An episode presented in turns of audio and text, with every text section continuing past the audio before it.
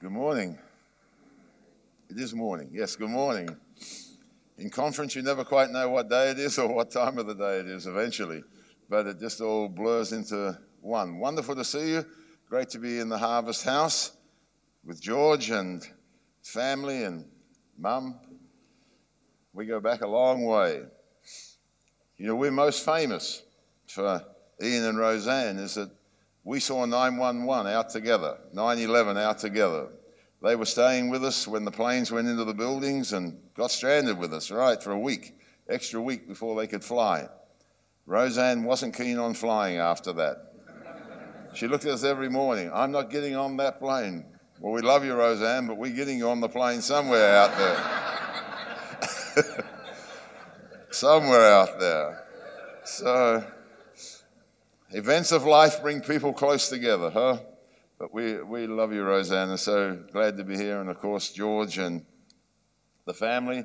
Last time I was here, we had the wonderful privilege of sitting in elder here, and so it's been great to be involved with that. And Julian and Cuddy, what a treat you guys are. So special. It's when you get my age and you can look back, or my years, when you can look back to kids that were around, you know. I always smile when we come down. It got mentioned in the conference the other day, but Aloysius or Musi, who heads up the DA down here now, it's funny we go back so far. I can remember holding him and his wife in my arms before they were married to pray them through to the Father heart of God. You know, so it is, it is amazing life, isn't it? How the kids grow up in the youth and then they begin to do things and and all of a sudden you look at them and there they go, and I must hurry for I'm their leader. right, George? When they start to get ahead of you, and uh, the reaper overtakes the sower, and all the stuff we're talking about. What a day to be alive in. Just got to make sure I don't get sidetracked into my conference message that I've got to share in another hour. But just, it's a little bit the same, but just to, uh, to share out of. But I just want to share a little bit with you this morning just about this wonderful day in which we live in. When we get into the conference, I'm going to shift a little bit from where some of the speakers have been because we've been sharing a lot about our role and advancement in our role, but I actually want to share later in the morning on where is the kingdom itself advanced to. This is an advancing kingdom we live in. And where's that advanced to on the earth today? Where are we? We all know uh, um, we're in a, an incredible moment in history. I don't believe we've ever been in a moment of history like this one. And I may just say a little bit of that this morning, but just here, just to encourage you really as a house, as a church here, as an expression of what God's doing on the earth. Why is He doing it? What's happening? Where are we in this advancing kingdom on the earth? You see, the scripture that molded our life many years ago was out of that scripture where it said, For unto us a child is born, unto us a son is given, etc. That's where we understood uh, years ago when God brought us into the fatherhood understanding. Because in that scripture, when I saw that Isaiah saw Jesus remembered as an everlasting father, not as an everlasting son, that changed my life forever. Unto us a child is born, unto us a son is given, and he shall be wonderful counselor, prince of peace, etc., everlasting father. So I trace through, I spent a lot of time in my life tracing through the journey of Jesus going from being a child to being a son to being a father. And where in that kingdom that he was going to father and release and all of that, where are we today with it? What are, what's our expectation? What are we looking to? You're looking to heaven or a coming kingdom? Church is being reformed around us, reshaped. The wineskin's moving, it's altering very quickly on the planet. I was sitting with a group of apostolic leaders and prophets and others. We were sitting in a theater just three or four weeks ago, just watching that movie. Um, uh, the, Paul, the apostle of Jesus, of Jesus Christ. And as we sat watching that movie, if it comes here to town, make sure you go to see it. Very powerful movie. And it's a story of Luke tracking Paul down, really, finding him in prison. The whole story is about the last little bit of life of Paul in prison when he began to write. And, and Luke tracks him down, finds him in a, a very terrible situation, really. Rome was in a terrible situation. You see, sometimes when we talk about early church and kingdom and things like that, we, we, we still see it through our Western mindset. We still see through unreality, really. We still see it through how we live life. But when Luke eventually got to Rome looking for Paul, and the only lights in the streets at night were Christians burning live on stakes to light up the streets so the Romans could walk, you realize there's a tremendous cost to apostolic life, prophetic life, and what's really happening on the earth. We sort of think we read scriptures around it and think they're all sitting around living our Western lifestyle, exciting, living in the prosperity of the West and all that kind of thing. They were under incredible pressure. And he eventually gets into the home of uh, Aquila and Priscilla. And the church in the house is operating out of there. It's under incredible persecution. And Luke gets in there on his way trying to get into prison to see Paul. He loved Paul like a dad. And he was trying to get there, and uh, eventually the whole story goes on. Um, you'll weep your way through some of it, but uh, it's still worth it. But you um, get to that point at the end where it begins to happen. Paul begins to tell, write the letters and some of those things with Luke. Luke got permission to be in there and scribe some of them, and some of us, it's just really good. And then his capture, his, his prison guy, the guy who's responsible for him in prison, the main head guy, is talking, and Paul is obviously his influence is beginning to change life.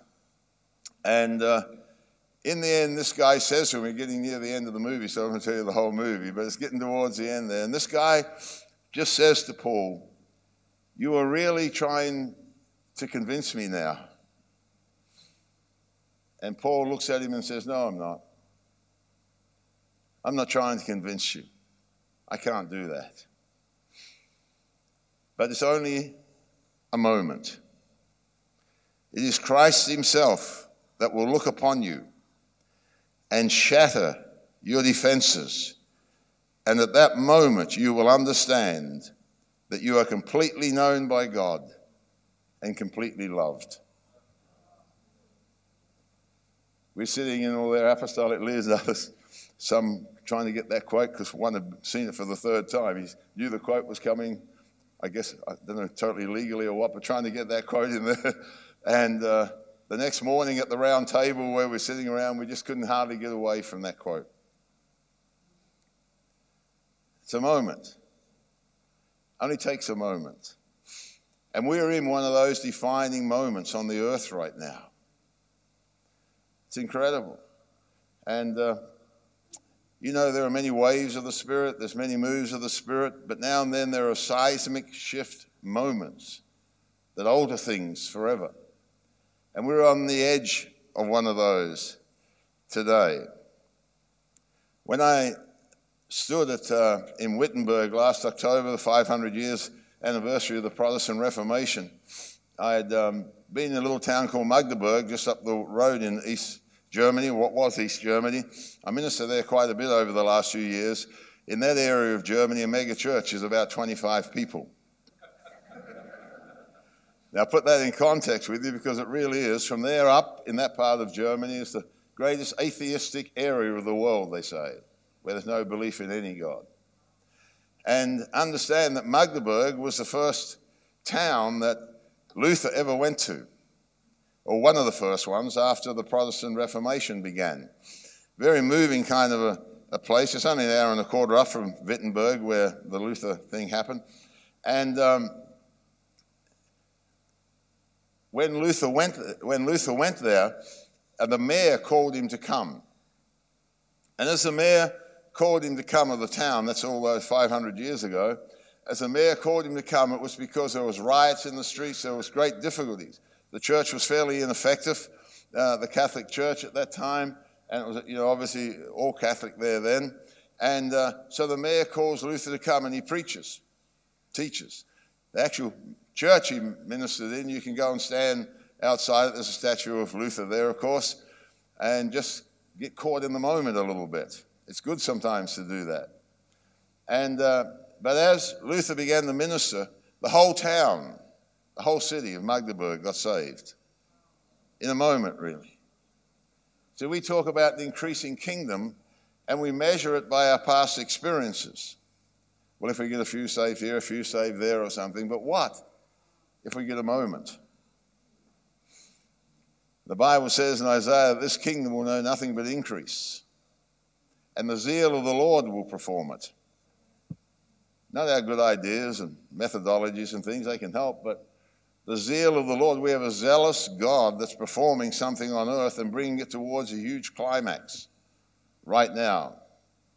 And uh, as I stood there in that in Magdeburg before I went down to Wittenberg, a little meeting, about 25 people asked me to come and do three days on the Father Heart of God. And in the, in the meeting, there was, I think there's, yeah, they were there from Iran, they were there from Iraq, Syria, India, a few from Germany, and in this packed out crowd of 25. And it was exciting. The Holy Spirit, of course, began to move, and a little Iranian man came out to see me, young, young guy, came out with his beanie on, and he stood there, couldn't speak English really, and we are t- talking through three or four lots of translation to get through to every one that's there. Some were at refugees, of course, and others were there studying. This little man came up to me, young guy, just in his, I would imagine, his mid 20s there with his wife, and, and I had a prophetic word over her, and uh, once you get that in, in through three or four different languages and things, and she gets hold of it, and God meeting her. And he came and he stood in front of me through translation at the end, and he, he tried to say in his broken way, but through the thing, he said, I'm only new to this. But he said, when you talked about God is my Father, my heart just warmed within me. I such a simple gospel we've got. Such a simple gospel. But as that night was going on, there was a young Indian girl there. She was doing a PhD and, um, or some extra studies from, as I said, from India. She came up to me after the third night and she said, You know, I got baptized here two weeks ago as Hindu. And she said, Three times I went to a Christian church in India while I was there before I come over to do the studies, just to see if there was anything in Christianity. And she said it was all so legal and so hard. And so I just couldn't get it. But she said, sitting here for three days, I met my dad. I can go back to India now and carry his heart to my nation. Highly intelligent. This is not a complicated gospel. The battle is going to end up over the very way that the battle started. It's going to be a battle over fatherhood. That's a cry for the nation. It's a home for the orphans. It's rescuing the people. Do you know 26 of the last 27 mass killings in the USA were brought about by a fatherless person? 26 out of the last 27 mass killings. And we live with them fairly regularly. Most of them don't even get reported. 26 out of the 27. And we still try to make church operate around legalisms and rules and regulations and control and pressure. And there's a loving dad just reaching out. But there's a moment. It's a wonderful moment. When I went to Wittenberg, I'm standing there outside the doors where, where um, Luther put his 95 theses there on the door. It's all engraved in the door now, and most likely it was on many doors of the campus when he actually did it because the doors of a university in those days were like notice boards, really. It's where you hammered everything that was going on. But I stood outside there, and as I stood there looking at it with a, a German friend who took me down, a wild evangelist in Germany, we were just standing there together. And as I was just looking at it, it wasn't so much, you know, I'd gone to the building where Luther preached and tried to get up into his pulpit, but they wouldn't let me, and those kinds of things. But, you know, it was just, it's a beautiful town. It's called Lutherstadt now, which is like Luther's town. But it's, um, as I was just standing there, it wasn't so much even the Protestant Reformation that really grabbed me. It was the power of a moment. The just shall live by faith and the world changed. See, Christians get blessed and things happen through many waves of the Spirit that move. But when there's a seismic shift of God, the world shifts. Something changes that we're never the same again from. And could we be on the edge of another one of those? We are. I believe it with all my heart. And I haven't got time this morning, but a little bit more than next time with the um, delegates. But just to, where are we? Why? That, that, that moment of revelation. Do you realize up to that moment, there'd only been three churches? There'd been the church that Jesus birthed out of his kingdom heart, and um, that came there, the church that was the government of the kingdom. And um, to be the government, the ecclesia, and then all the synagogue, the, the fellowship of believers. So all that got underway, and that went all the way through, really, to uh, what happened to the destruction of that in about 317 AD, what we call the Constantine era, where step by step, Constantine began to dismantle the very thing that Jesus had started. Started to move it from the gospel of the kingdom to the gospel of the church. And when that began to happen, things began to get taken away. Certain things in economics, certain the way church met. They uh, embraced the pagan systems of the day, took over big buildings, put it up, pulpits up very high so people were about 100 meters away from contradiction. And the, the whole uh, thing was, uh, was happening. Locked uh, uh, people away. People were no longer allowed to meet in homes or small groups or so. That became illegal. Took first fruits out of giving to bring it back to just tithes and offerings because anything in God is always threefold. And I won't go into that today, but you've got to understand that if you understand what's about to be released on the earth. But I'll get to that a bit later, if I do. Uh, 10 o'clock at least. But um, all that, you know, um, was going on in that Constantine era. And for the first time ever since Jesus released his sons to establish this thing we call the kingdom, or that, that next stage of it at least, for the first time, people could be Christians without being born again. All you had to do was become a citizen of Rome.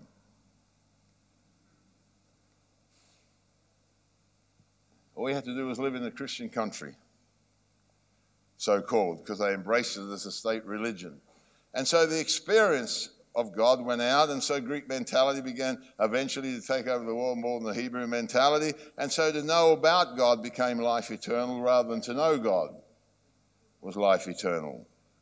So knowledge became the search. And in there, of course, it took us down the path into the dark ages. All those paths, 1200 years really. All the way through that time, God kept a tremendous apostolic flow in his heart. Men like St. Patrick that went through Scotland, through Ireland, through all those areas, had tremendous apostolic life. One of the things that's worth studying in your life, I've just, uh, one of my closest friends has written a, movie script on it. But one of the um, most powerful things is to study the life of St. Patrick. Because God's never allowed there to be a time in history without at least a thread of the apostolic and prophetic flowing through it. Because the kingdom, the church, everything is built on the foundation of apostles and prophets, not pastors and teachers. And so that threat had to always be there if it was going to shift nations and all these things that we talk about in these days. But we slipped into the dark ages, and then in that time, this wonderful moment happened in this little town called Wittenberg in Germany when a young Catholic priest received a revelation the just shall live by faith. See, up to then, there had been the early church, the transition right through, then the Roman church. The Roman church had a breakaway in the Orthodox church, really. So there'd only been really what was the original church, the, the Roman Catholic Church eventually, and the Orthodox Church. You know, since that moment when he received that revelation, there's been over 57,000 denominations released on earth. Some for good, some for bad apostolic friend of mine wrote an article around this time of the Reformation. Was it worth it? Was it really worth it? Wars, broken nations, mass slaughters, all kinds of things came as a result. It wasn't all just positive. When the Holy Spirit moves, it's messy. When the Holy Spirit moves, every spirit moves.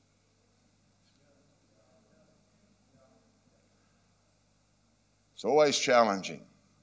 That's why we're not too keen on seismic shifts, things that shift us forever. Did that Luther happen? The restoration process began to happen. And when that process began to happen, something began to build.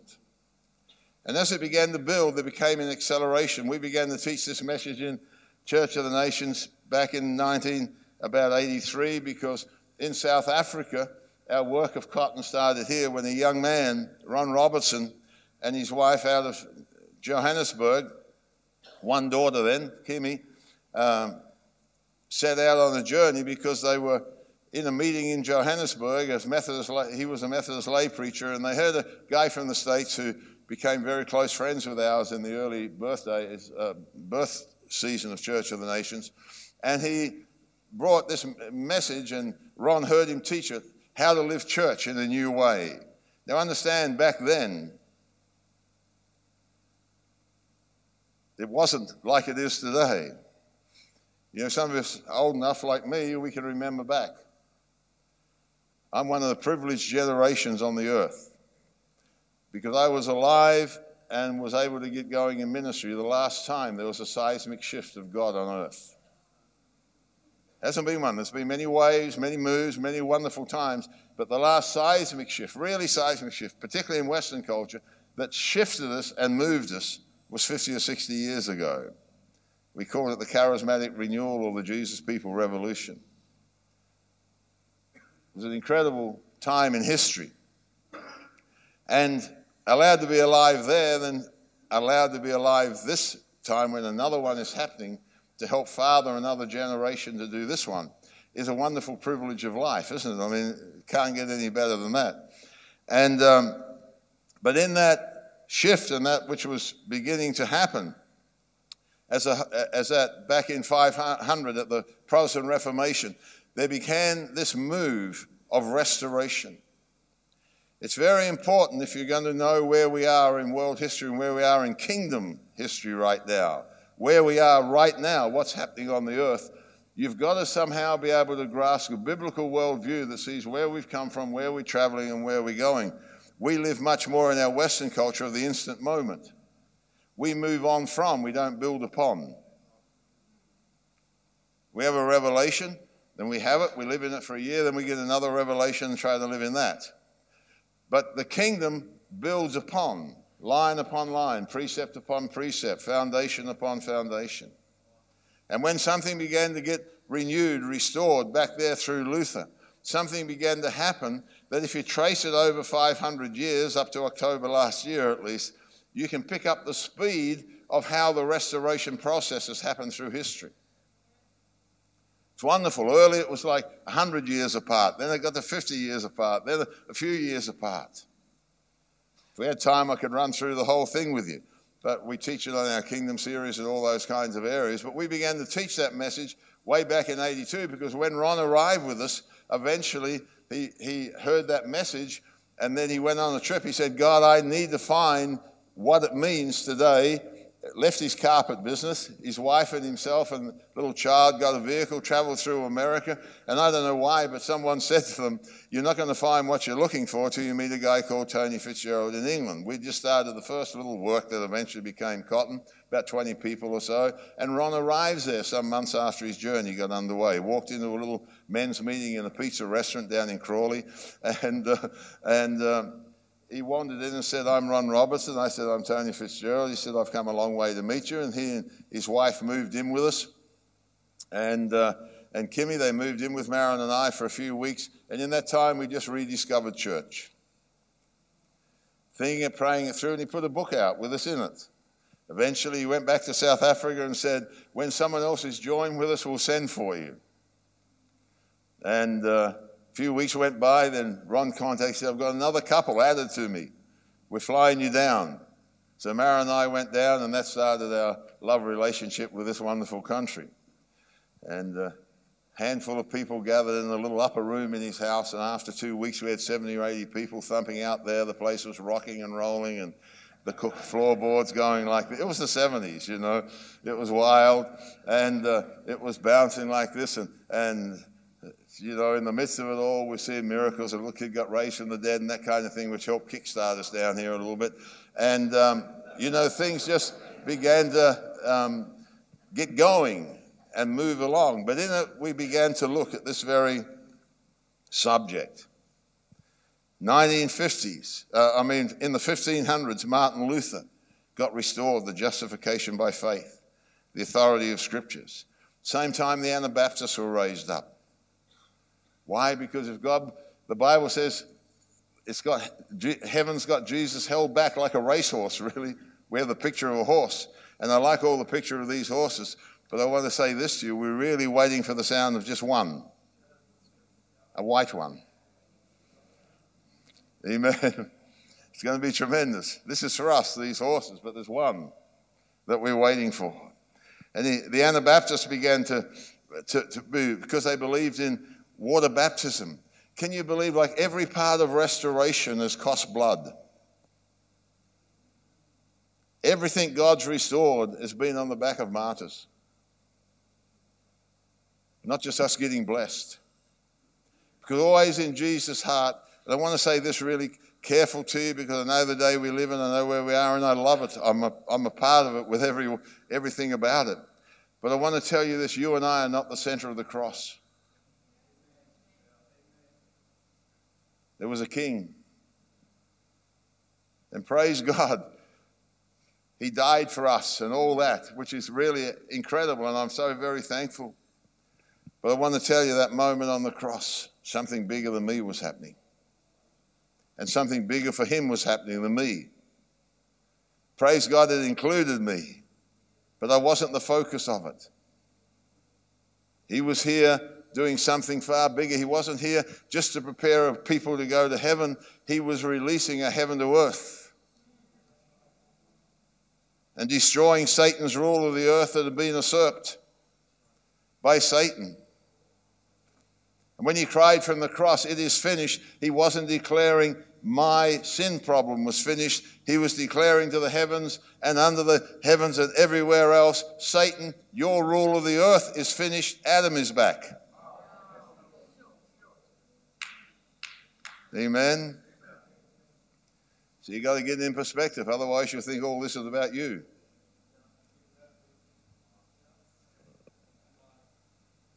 Amen or oh me. Praise God, this is about us as well. I'm very thankful for that. That's why I can rejoice when we sing these songs and just so bathe in the fact of His love and His pursuance of us is absolutely incredible. But I learned a long time ago, it's not just about me. I mean, I was used to work in Needle Park in Switzerland. The start of the drug trail really it came from Amsterdam, but into Switzerland before it went down to Kathmandu. Biggest drug park in the world in the 70s and 80s. We used to go down there and work. It was called Needle Park at the end of the Bahnhofstrasse in Zurich. The government would get over 10,000 clean needles out every night. We were working down there just for second fixes so no one got disease. I used to sit there some nights, drug addicts everywhere everywhere. It was a freaky place, really, Needle Park. But when you got tired of it, you'd go and you sit on the edge, just on the end of the Bahnhof or the railway station at the end of the wealthiest shopping street in the world, then the Bahnhofstrasse in Zurich. All the banks, all the money, all the laundered money, everything else. I sit there with my feet hanging over a rock because two rivers meet right behind the railway station. And I'd reflect on this. Because there was a time when those rivers both ran red with the blood of the Anabaptists, put to death and slaughtered because they believed in water baptism. Every bit of restoration took incredible sacrifice. Martyrs. Wish I had time to unpackage some of this with you. But if we don't get it, not that I'm looking for bad times, but if we don't get it, we're never going to see this final seismic shift, really. It's right there. He's held back like a racehorse, waiting, the Bible says, to the restoration of all things. And when you go through, as the restoration process went on, the separation of church and state came through the Anabaptist community, church being a family, not being an organization. In the 1650s, 150 later, years later, God raised up George Fox and re-established into the church the plurality of elders so church wouldn't happen with one man leadership. I tell you, God restored it all, but for man to shift to believe it's restored is another whole story. But step by step, it got restored as it went through. Then the priesthood of all believers, the pietists were raised up in the 1600s, holiness. Then the Moravians came in the 1700s. God restoring. First 24 7 prayer was re-established back into the world right back as early as the 1700s 99 years or 101 years depending which report you, you read was the length of the prayer meeting without a break 24-7 for either 99 or 101 years in there came the zeal for foreign mission and for reaching the nations of the world that this church had to get out of the building not just being restored now it's being restored. We've just got to make sure everything restored we live in. Imagine what it was like, the Moravians, those two young men standing on the dock of the shore, sold their lives out for the gospel to slavery. Knowing that there was a slave plantation, that the only way anyone could ever reach them with the gospel was another slave because no Christian witness was allowed on that plantation. They sold themselves out as slaves, and with the money that they got for it, they uh, was their transportation to get there. Never to leave, to be slaves sold as slaves to be there so they could be yoked and harnessed with another slave and share Jesus with them. As they were leaving Europe on the boat to go down, family, friends were gathered on the dock. They were shouting out, Why are you doing it? Why the sacrifice? And one of them put his arm around the other, cupped his hand around his mouth, and shouted back to the shore, So that the lamb that was slain might receive the due reward of his sufferings. I'm not going for the slave, I'm going for the king. See, why are you still focused around the need meeting, self centered Christian life? You haven't yet seen the kingdom. Do you understand? All of it's a part of it, don't get me wrong. It's not either or, but it's the kingdom. Something bigger happening. Then prayer, the, cl- the class system, not classes, but small group, came through Wesley. And probably in the Wesley era in the 1700s came the next great seismic shift. It changed the way church was going to be and changed it for a century or more. It altered patterns of worship. Wesley and then Booth that followed and others in, in Britain and out from there. If you ever have an opportunity and you're in Savannah, Georgia, it's well worth to go and look at the, at the memory of Wesley in Savannah, Georgia. Because in Savannah, Georgia, Wesley, for a, a time, was the chaplain to the government of the state of um, Georgia. And was on the way back to England from one of those trips as a chaplain to the governor that he met the Lord and got saved, really. So down there, he always marks it, and Wesley writes The Methodist Church really had two beginnings in England and in a house in Savannah, Georgia when a group of believers began to meet there, and that all got birthed afresh um, in the USA. And so these moves, you know, went on and through. And then we can trace it right through how quick it began to. And it doesn't take long to come up to where you realize the age that many of us have lived through. And I'll go in a bit more detail, as I said later on that, but it's, it's like there's something hastening, it's quickening. Every time God breathes, something's happening. The difference now than back all that that I mentioned to you, and how you know we're almost at the final great moment. It's an incredible thing, really. Because now, every time there's a shift, and this one there's going to be a major seismic shift that we're living in now. It's only the last you could say 50, 60 years of shifts in history where there's no man at the top of it. For years it was the Luther, it was Wesley. This time it's just a king, and his name is Jesus. You can't lock this one into a man anywhere. It's moldable, it's everywhere. It's in the east, more in the east than it is in the west. It's coming from the south, it's moving, it's shifting, as we're hearing again last night. But it's just all over now. Something's happening, and there's a cry for the orphan. See, the great challenge in this moment of restoration that we're coming in, and we talk about, you know, the church leaving the building and getting out, it's, it's, it's what's going to be transformed in the inner part of us to bring in that great harvest. I've been locked in the last few months into just one scripture. I wasn't going to read it here, but I will. I'm going to wait till next meeting, but it's here somewhere. I was sitting in an Assemblies of God church this Easter Sunday. Went with some friends. I wasn't doing anything that Sunday, and we went along. And I went to the gymnasium service of the Assemblies of God Church, one of the ones in our town. It's, they have different services at the same time, but for more younger people, they have one that meets in the gym, while the bit more traditional ones going on in the bigger building. So we were there, two or three hundred out there in the gym, and, and um, I was the oldest one there, I'm sure. But uh, normally, anywhere I am these days, I'm the oldest, so there's no great problem. I go out to a restaurant, I look at Marilyn, and I say, hey, uh, we're the oldest two people sitting here. And uh, she gets on my case. But um, we're sitting there, and they bring the Easter message. And then I went home and turned something on TV, and I was listening to a Baptist man share, uh, uh, uh, share a message, and he was sharing this Easter message.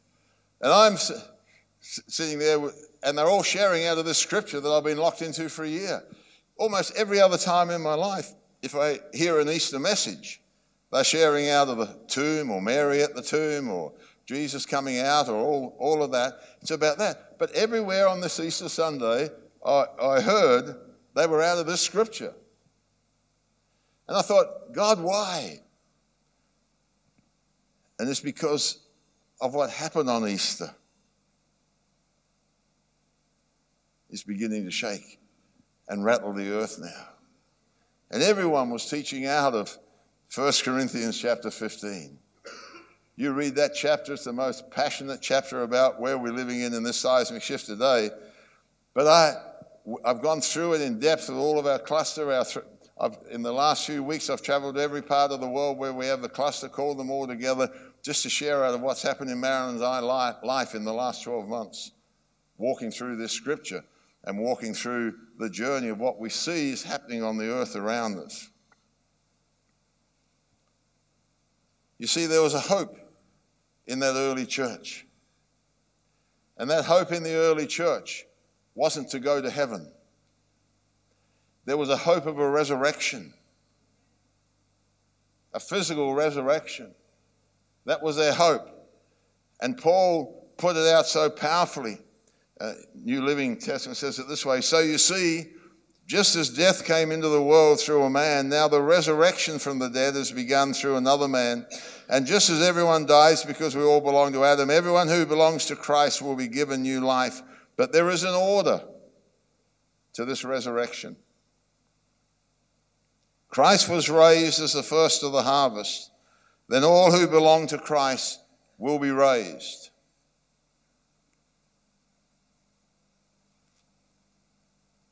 Think about that.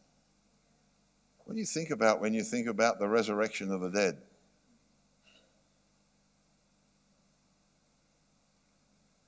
It's incredible, really. It so captivated me recently again. Because that's where it's going to climax here on earth, Paul said here. But there's an order. Then all who belong to Christ will be raised when he comes back. There's going to be a raising of the dead when he comes back. We don't think about it much. We don't even talk about it much because mostly our mentality of Christianity is being saved to go. There's a little bit more to it than that. See, the picture we have without thinking it through is we die, we go to heaven, then Jesus comes back, we get raised from the dead so he can take us back to heaven. That seems a bit of a futile event. We might as well just stay there. What is it? What is it that's going to happen? All who belong to Christ will be raised when he comes back. After that, the end will come. What end? You've got to think these things through, people. It's not talking about the end of the earth, it's talking about the end of an age. And that end of age of restoration that we've mentioned a little bit of today, but we can trace it right through to this moment. That moment of restoration, the fullness of it, is going to happen right on earth with us here, with our King. It's incredible, really, when you think about it. And then he says this when then the end will come when he will turn the kingdom over to his Father. Having destroyed every ruler, every authority, every power, for Christ must reign until he humbles all the enemies under his feet. There's coming a day when we will be alive with him to see the kingdoms of this world become the kingdoms of our God. And there'll be a moment we're holding that kingdom in his blood-stained hands. With us with him, we'll present it back to his father and say, This is what you originally intended, Dad, when you put Adam and Eve on this place. Here it is back complete. Come walk with us. Come talk with us. Come fellowship with us. See, what's your hope? The early church, through all that before they ended up in the Constantine era and then down into the Dark Ages and what God began to restore, there was a hope of a resurrection. Some of them were sitting on mountains waiting, believing that Jesus was about to come and anyone who was around would be resurrected for God. Jesus demonstrated it at his, at his crucifixion and when he was raised from the dead. That's why the tombs opened and dead people got out. It wasn't just spiritual resurrection, it was a physical resurrection. With resurrected bodies, ruling and reigning without limitation with our King. You imagine. So I just want to encourage you today. What's your hope? Where are we? So I said it'd take me a lot longer than this to go through the whole thing. But I just want to encourage you today. It Gets down to simple stuff in the end. Jesus created all this that we could live here in fellowship with our dad. Satan to destroy it did away or tried to do away with fatherhood. Jesus returned to teach us again how a son lives with a father. And there's a day coming when the whole restoration process has taken place. And we have the privilege of training and raising up that generation for that ruling and reigning moment. What an incredible, what incredible opportunity. What an incredible day. When Luke eventually got to Paul and they could begin to write the letters and he could say, Just talk to me, Paul, I'll write it down. What are you really seeing? For Luke in the movie, it was like Paul was his dad, really, in many ways. He just couldn't wait to get to him. Broke through incredible stuff. For one little bit to be restored, rivers ran with blood. For us to see the ultimate restoration, there will be some cost to it. But praise God, we're up for it. But there's a king. It's a wonderful moment. We talk about acceleration. Acceleration is not always, as we've heard, always exciting, is it? For those who've been in the conference. Acceleration, I'm been accelerating with two sons through the liquidation of their companies. Because some foundations were wrong and God's pulling up to replant. It doesn't mean it's the end of their journey, it's just the beginning of it right. But apostolic prophetic life is not just a band aid or a plaster on a sore, it's reshaping, remaking, remolding, raising up a generation that's waiting for the return of a king. I just finish here by saying this much. I was born and raised in evangelical church all my life. I'm a cancer survivor. At 17, 18, I had colon cancer. I was the youngest person in my state ever to have it. And I remember when I was waking up in the intensive care ward of the hospital after surgery, this thought in my mind a moment. But this thought in my mind is that all there really was? What if I had been born in another nation? Would I have been something else? I'm only a Christian because I was born in a Christian environment, taken to church before I burp, kind of thing. And you, knowing that Jesus came to give us meetings and give them to us more abundantly. And, you know, is it just that culture that I was raised in? If I had been born somewhere else, would I have been something else? And then, not long after that, going up to pick up Marilyn, who was my girlfriend at that time, and I'm every bit of 18 years old, and she's 15 years old or so, and we've been going steady for quite a while. By then, it was the 60s. And, uh, I was living in every, I was living in everything I preach against now. And now the Bible says it's fun for a season, at least. It was fun for a season. Amen. But uh, picking up to go to the movies. Then I had my moment. Just driving along in the car And for the first time in my life, 19 years old or something, I got a glimpse of the kingdom. Up to then, I had understood the gospel of salvation, I understood Jesus was my Savior, loved Him, served Him, went out to many altar calls. I got saved so many times, it was unbelievable. The preacher was good enough, I was out there, you know. If the meeting was going too long, oh, we're all out there because we, we had youth later and we needed to get the meeting over. But, um, but many times with real right motives. And then driving along in the car that day, I saw Jesus talking about the marketplace. And I saw the kingdom through the marketplace. The kingdom of heaven is like a pearl collector, like a merchant Oh, I thought the kingdom of heaven was like a church meeting. The kingdom of heaven was like a merchant that one day he saw a pearl of great price and saw all the pearls, made a very intelligent, wise business decision, and traded in his wealth to get thee wealth.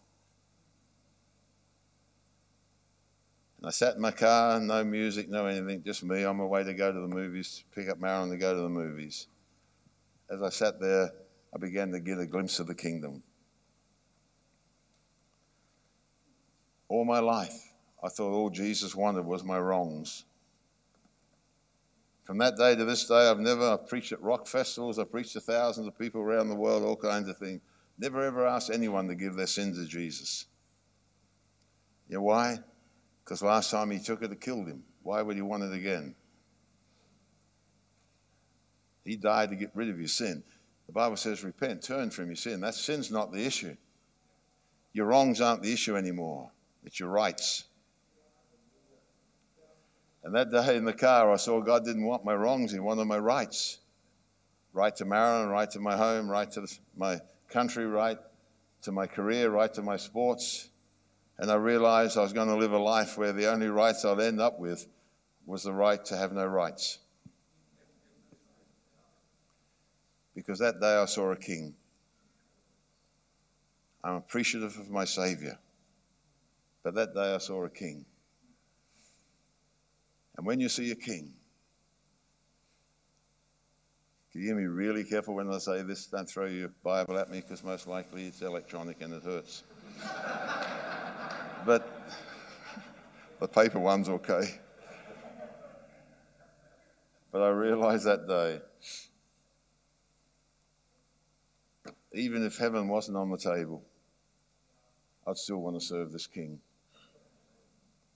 Because I realized that day he was right and I was wrong. And he had a right to me. I wasn't giving him the favor by giving my life to him.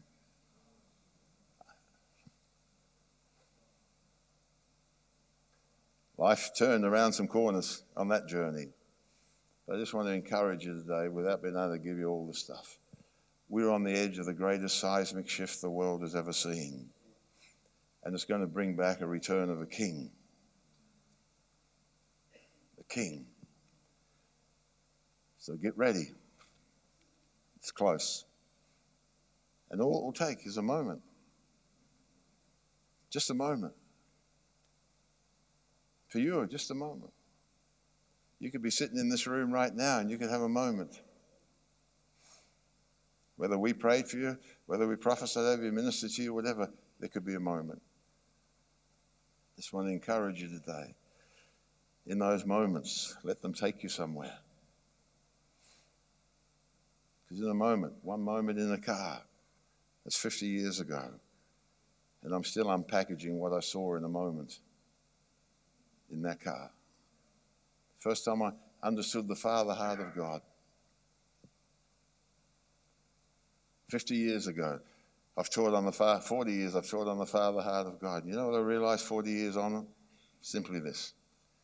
In all the big miracles, I see His power. In the little things, I see His fatherhood.